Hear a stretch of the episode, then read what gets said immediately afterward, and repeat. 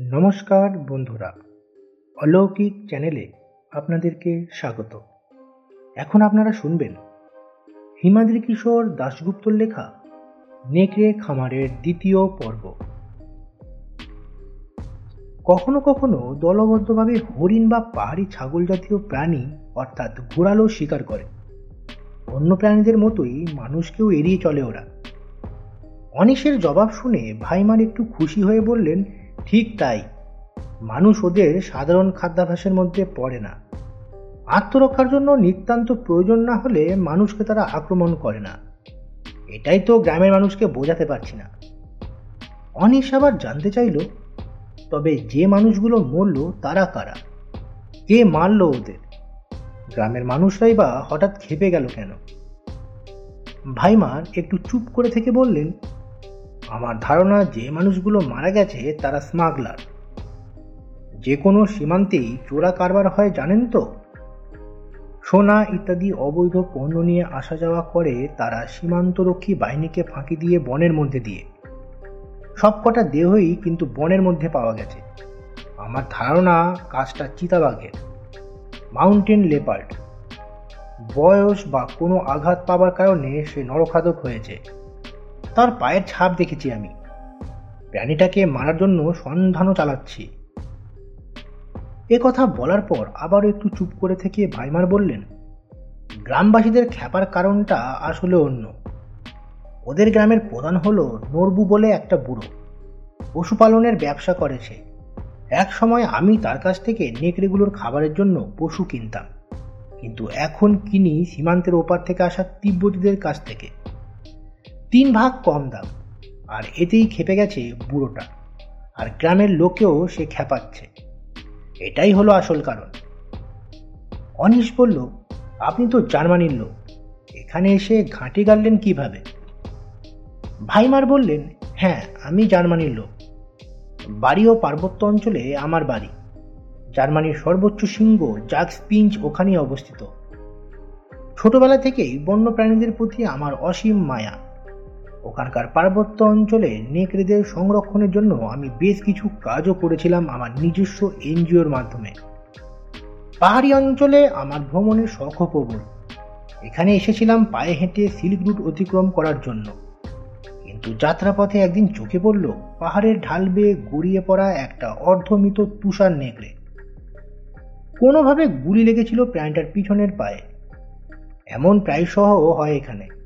দু দেশের সীমান্তরক্ষী বাহিনীর গুলি বিনিময়ে প্রাণ যায় নিরীহ প্রাণীদের, কখনো বা মানুষেরও। এখন বরফ মরা পাহাড়গুলোতেও সীমান্ত সুরক্ষার জন্য ঘাঁটি গাড়ছে দেশের সেনারা। বিশেষত চীন সেনারা তাদের দিকের পাহাড়গুলোতে বহু ঘাঁটি গেড়েছে। বাস্তুচ্যুত হচ্ছে সেখানকার প্রাণীরা। তার মধ্যে টিবিটিয়ান উলফ অন্যতম। তারা নিচে নেমে আসছে। তারপর মারা পড়ছে গ্রামবাসী বা এদেশের সীমান্ত রক্ষীদের হাতে। যাই হোক সেই নেকড়েটাকে আমি তুলে এনে সুস্থ করে তুললাম। তখনই আমার মনে হলো আচ্ছা এই দুষ্প্রাপ্য প্রাণীগুলোর জন্য কোনো কাজ করা যায় না। এখানে উপযুক্ত জায়গা পেয়ে আমি খুলে বসলাম এই ক্যাম্পটা। একে একে আমি সংগ্রহ করলাম আরও কিছু নেকড়ে। তাদের অধিকাংশকেই আমি সংগ্রহ করি গ্রামবাসীদের খপ্পর থেকে বা বনের মধ্যে থেকে। তাদের কেউ অনাহারে অথবা আহত হয়ে মুমূর্ষ অবস্থায় ছিল। মোট পাঁচটা নেকড়ে আছে আমার এই ক্যাম্পে। ওদের জন্যই দেশ ছেড়ে এত দূরে পড়ে আছি আমি। ভাইমারের কথা শুনে অনিশ বলল, আপনার উদ্যোগকে আমি সাধুবাদ জানাই। বুঝতে পারছি প্রাণীগুলোর প্রতি আপনার মমতা অপরিসীম। কিন্তু মুশকিল হলো সব মানুষ এই ব্যাপারটা অনুভব করতে পারে না। গ্রামবাসীরা এই ক্যাম্পটা উৎখাত করার জন্য আবেদন জানিয়েছে সরকারের কাছে। এদেশের বড় চিড়িয়াখানাগুলো অধিকাংশই সমতলে। সেখানে গরমে প্রাণীগুলো বাঁচবে না। পাহাড়ি অঞ্চলের চিড়িয়াখানাগুলো খুব ছোট। সেখানে দু একটা করে তুষার নেকড়ে আছে। পরিকাঠামোর অভাবে তারা নিতে চাচ্ছে না আপনার প্রাণীগুলোকে। কাজেই অনিস তার কথা শেষ না করলেও তার অনুচ্চারিত বক্তব্য বুঝতে অসুবিধা হলো না ভাইমারের। একটু বিষণ্নভাবে তিনি বললেন হ্যাঁ জানি।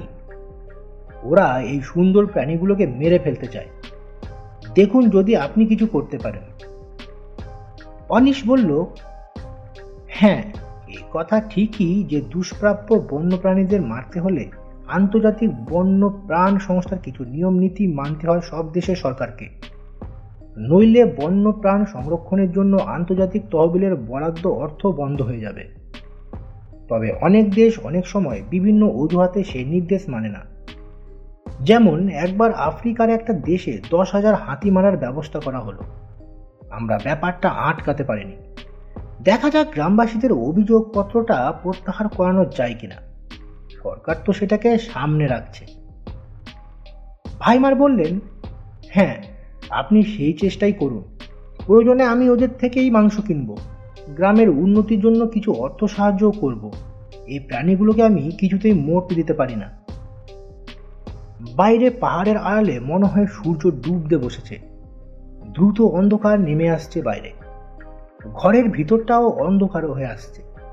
নিস্প্রুপ হয়ে একটু বিষণ্ণ হয়ে বসে আছেন ভাইমা। অনিশও বেশ কিছুক্ষণ চুপচাপ থাকার পর বলল, আপনার প্রাণীগুলোকে একটু দেখা যাবে? বাইরে দরজার দিকে তাকিয়ে ভাইমার বললেন হ্যাঁ অবশ্যই। তবে এখন নয়। ওদের ঘরগুলোতে বা এ বাড়িতে আলো নেই। দিনের আলোতে কাল ভালো করে দেখবেন ওদের। অনেকটা পথ এসেছেন এবার বিশ্রাম নেবেন চলুন। কাল দিনের বেলায় যা করার করবেন। কথাটা মিথ্যা বলেননি ভাইমা। গতকাল রাতের ট্রেনে কলকাতা থেকে যাত্রা শুরু করেছিল অনিশ। দীর্ঘ পথ অতিক্রম করে ও ঘরে চেয়ারে বসার পর বেশ ক্লান্ত লাগছে। ঠান্ডাও লাগছে বেশ। টেবিলের উপর একটা সেজ বাতি রাখা ছিল। সেটা জ্বালিয়ে নিয়ে অনিশকে সঙ্গে করে এরপর ঘর ছেড়ে বেরোলেন ভাইমা। বাইরে সূর্য ডুবে গেছে। দ্রুত অন্ধকারের চাদরে মুড়ে যাচ্ছে চারপাশের পাহাড় গিরিপথ। বাইরে বেরিয়ে ভাইমারের পিছন পিছন হাঁটতে হাঁটতে অনিশ প্রশ্ন করল, আপনার অন্য সব লোকজন কোথায়? ভাইমার জবাব দিলেন, তারা ডানা কাজে বাইরে গেছে, এখনই ফিরবে। বারান্দা বেয়ে কিছুটা এগিয়ে অনিশকে নিয়ে একটা ঘরে প্রবেশ করলেন ভাইমা। বেশ ছিমছাম সাজানো ঘর। খাট বিছানা সবই আছে। ঘর সংলগ্ন টয়লেটও আছে। বাতিটা টেবিলের উপর নামিয়ে ভাইমার বললেন, আপনি বিশ্রাম নিন, আমি এখন যাই। কাল সকালে আবার দেখা হবে। রাতে খাবার দিয়ে যাবে আমার লোক। তবে একটা কথা খেয়াল রাখবেন। রাতে মানুষের গলার শব্দ না শুনলে দরজা খুলবেন না। রাতে আমরা প্রাণীগুলোকে খাঁচার বাইরে বার করে দিই। ওদের সুস্থতার জন্য এটাই প্রয়োজন। যদিও ওরা আমাদের সঙ্গে প্রভুভক্ত কুকুরের মতোই আচরণ করে। আপনাকেও কিছু করবে বলে মনে হয় না। তবু সাবধানতা অবলম্বন করাই ভালো।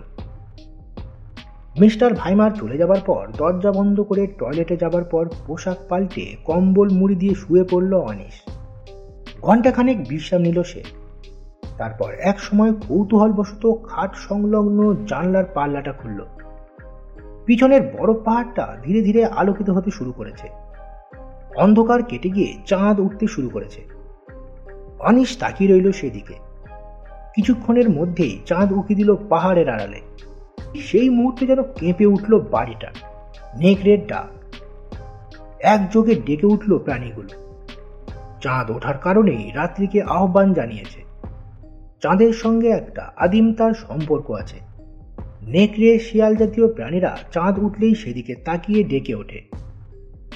বেশ কিছুক্ষণ ধরে চলল, তারপর এক সময় থেমে গেল। বেশ ঠান্ডা বাতাস আসছে জানলা দিয়ে। কাজেই জানলা বন্ধ করে অনিশ আবার বিছানায় শুয়ে পড়ল। রাত আটটা নাগাদ দরজায় টোকা দেবার শব্দ হল তার সঙ্গে একটা কণ্ঠস্বর শোনা গেল। স্যার, খাবার এনেছি। দরজা খুলল অনিশ। চীনাম্যানের মতো একটা লোক খাবারের পাত্র হাতে দাঁড়িয়ে। সমতলের লোকেদের চোখে অবশ্য চীনা, নেপালি, ভুটিয়া ইত্যাদি পাহাড়ি লোকেদের একই রকম দেখতে লাগে। ঘরে ঢুকে টেবিলে খাবারের পাত্রগুলো নামিয়ে নিঃশব্দে ঘর ছেড়ে বেরিয়ে গেল লোকটা। দরজাটা আবার বন্ধ করে দিল অনিশ। টেবিলে সে রেখে গেছে রুটি আর ধোঁয়া ওঠা মুরগির মাংস। খাওয়া সেরে কিছুক্ষণের মধ্যেই বিছানায় চলে গেল অনিশ ঘুম নেমে এলো তার চোখে।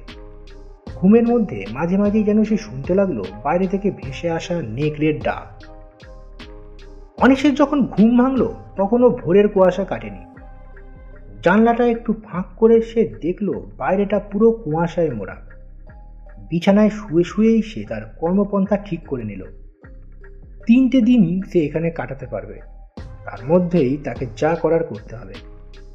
এদিনের কর্মপন্থা হিসেবে সে ঠিক করে নিল, আজ প্রথমে সে প্রাণীগুলোকে দেখবে। তারপর গ্রামে গিয়ে গ্রামবাসীদের বক্তব্য শুনবে। এই জায়গার চারপাশটা সম্ভব হলে ঘুরে দেখবে সে। পরিকল্পনা শেষ করে বিছানা ছেড়ে উঠে পড়ল অনিস।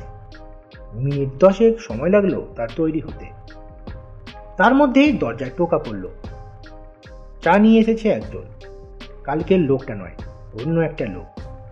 যদিও তার চেহারাও একই রকম। সেও তিব্বতী বা সিকিম হবে। লোকটা চা দিয়ে চলে যাবার পর দরজাটা খোলায় রেখেছিল অনিস। বাইরের কুয়াশে এবার ধীরে ধীরে কাটতে শুরু করেছে। অনিশের চা পানের কিছুক্ষণের মধ্যেই দরজার সামনে এসে দাঁড়ালেন ভাইমার অনিশকে দেখে তিনি বললেন, সুপ্রভাত, আশা করি রাতে ঘুম ভালো হয়েছে? অনিশও সুপ্রভাত জানিয়ে হেসে বলল হ্যাঁ ঘুম ভালো হয়েছে। তবে মাঝে মাঝে ঘুমের মধ্যে আপনার পশুদের ডাক শুনতে পেয়েছিলাম। চলুন এবার, তাদের দেখতে যাব। আমি তৈরি হয়ে আছি। ভাইমার বললেন হ্যাঁ চলুন। তাদের দেখাতে নিয়ে যাব বলেই এসেছি আমি। ঘর ছেড়ে বেরোলো অনিল কুয়াশা অনেকটাই কেটে গেছে। প্রতি সূর্যকিরণে ঝলমল করছে বরফ মোড়া পাহাড়ের শিখরগুলো। শুধু পাশের পাইন বনটা তখনও পাতলা কুয়াশার চাদরে ঢাকা। কিন্তু বাড়িটার সামনে ফাঁকা জমিটার দিকে তাকিয়ে অনিস বেশ অবাক হয়ে গেল। ছিট ছিট সাদা বিন্দুতে ছেয়ে আছে সারা জমিটা। অনিশ কিছু প্রশ্ন করার আগেই ভাইমার বললেন, কাল রাতে তুষারপাত হয়েছে। এ মরশুমের প্রথম তুষারপাত। আর কদিনের মধ্যে তুষারে চাদরে মুড়ে যাবে এই অঞ্চল।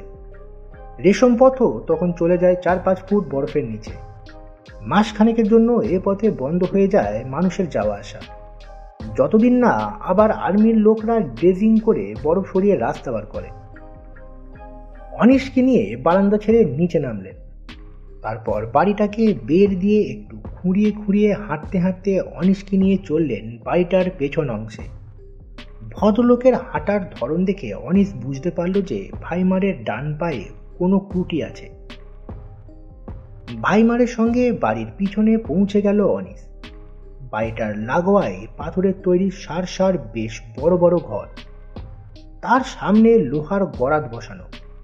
একটা বোটকা গন্ধ ছড়িয়ে আছে চারপাশে। চিড়িয়াখানার মাংসাশী পশুদের ঘরের সামনে গেলে যেমন গন্ধ পাওয়া যায়, ঠিক তেমনই গন্ধ। ভাইমার অনেককে নিয়ে এসে দাঁড়ালেন প্রথম খাঁচাটার সামনে। বাইরে সূর্যালো কিছুটা ঢুকছে ঘরের ভেতর। ঘরটার এক কোণে পা ছড়িয়ে শুয়ে আছে বিরাট একটা রোমস প্রাণী। অনিশ ভালো করে তাকালো প্রাণীটার দিকে। হ্যাঁ টিবেটিয়ান উল্ফ বা তুষার নেকড়েই বটে। সাদাটে সোনালি বর্ণের প্রাণীটা ঘুমোচ্ছে। ঈষৎ ফাঁক করা মুখের ভিতর লাল জিপটা আর সদন্তগুলো স্পষ্ট দেখা যাচ্ছে। ভাইমার বললেন, এদের দেহের লোমের বৈশিষ্ট্য জানেন তো? অনিশ একবার দার্জিলিং চিড়িয়াখানায় অন্য একটা কাজে গিয়ে এই টিবেটিয়ান নেকড়ে দেখেছিল। এখানে আসার আগে প্রাণীটার সম্বন্ধে কিছু পড়াশোনাও করে এসেছে। সে বলল হ্যাঁ জানি। প্রকৃতি পরিবর্তনের সঙ্গে সঙ্গে এই নেকড়েদের উলের রঙও পরিবর্তন হয়। কখনো কালচে, কখনো ধূসর, কখনো সোনালি, আবার কখনো ধবধবে সাদা হয়। পরিবেশের সঙ্গে নিজেকে আত্মগোপন করা শিকার ধরার কারণে প্রকৃতি এদের এই ক্ষমতা দিয়েছে। ভাইমার বললেন, ঠিক তাই। দেখুন, শীত আসছে বলে ওদের লোমের রং সাদা হতে শুরু করেছে। অনিশ বলল, আর এও জানি এদের গ্রে উলফো যে বলা হয়, তা কিন্তু এদের গাত্রবর্ণের ধূসরতার জন্য নয়। জন এডওয়ার্ড গ্রে নামের একটা ব্রিটিশ প্রকৃতিবিদ আঠারোশো তেষট্টি সালে সর্বপ্রথম এই টিবিটিয়ান উলফের সন্ধান পান। তার নাম অনুসারেই এদের বলা হয় বক্সে উলফ। ভাইমার তার কথা শুনে বেশ সন্তুষ্ট হয়ে বললেন, বাহ, আপনি অনেক কিছু জানেন দেখছি। আর জানবেন নাই বা কেন? আপনাদেরও তো কারবার বন্য প্রাণ নিয়ে। হয়তোবা আপনি আমার চেয়েও বেশি জানেন এদের সম্বন্ধে। বেশ বিনিময়ের সঙ্গেই কথাগুলো বললেন মিস্টার ভাইমার। প্রথম খাঁচা ছেড়ে দ্বিতীয় খাঁচার সামনে গেল অনিশটা সেখানেও কুণ্ডুলি পাকিয়ে শুয়ে আছে একটা নেকড়ে। তৃতীয় খাঁচা, চতুর্থ খাঁচাতেও নেকড়ে আছে। অনিশের হঠাৎ মনে হলো আচ্ছা প্রাণীগুলো সুস্থ তো? অনিশ প্রশ্ন করল, ওরা সব ঘুমাচ্ছে কেন? ভাইমার বললেন, এমনিতেই প্রকৃতির নিয়মে যারা রাতে জাগে, তারা দিনের বেলা ঘুমায়। সারা রাত ছোটাছুটি করে ওরা এখন ক্লান্ত। এ কথা বলে হয়তো। বা অনিশের মনের বক্তব্য পাঠ করেই ভাইমার বললেন, আপনি দেখতে পাচ্ছেন তো, ওরা সুস্থ কিনা? দাঁড়ান, দেখাচ্ছি। এই বলে তিনি একটা খাঁচার দরজার সামনে দাঁড়িয়ে মুখ দিয়ে টট শব্দ করলেন। কয়েকবার শব্দ করার পরই চোখ মিলল ঘরের কোনায় শুয়ে থাকা নেকড়েটা। তারপর সে উঠে দাঁড়িয়ে আর মোড়া ভেঙে বিশাল একটা হাই তুলল। আধো অন্ধকারে ঝিলিক দিয়ে উঠল তার ধবধবে সাদা সম্ভব বা ক্যানাইনগুলো। ভাইমার এরপর খাঁচার গায়ে শব্দ করে তার উদ্দেশ্যে বললেন, কাম কাম। ঠিক যেন পোষা কুকুরের মতো অত বড় নেকড়েটা ভাইমারের আহ্বানে সাড়া দিয়ে এগিয়ে এসে দাঁড়াল খাঁচার গায়ে। গড়াদের ফাঁক দিয়ে হাত ঢুকিয়ে প্রাণীটার মাথায় একবার আদর করলেন ভাইমার। ঘর ঘর করে একটা আদুরে শব্দ করল নেকড়েটা। তারপর খাঁচার ভিতর চারপাশে একবার পাক খেয়ে ঘরের এক কোণে গিয়ে আবার মুখ ঢেকে কুণ্ডুলি পাকিয়ে শুয়ে পড়ল।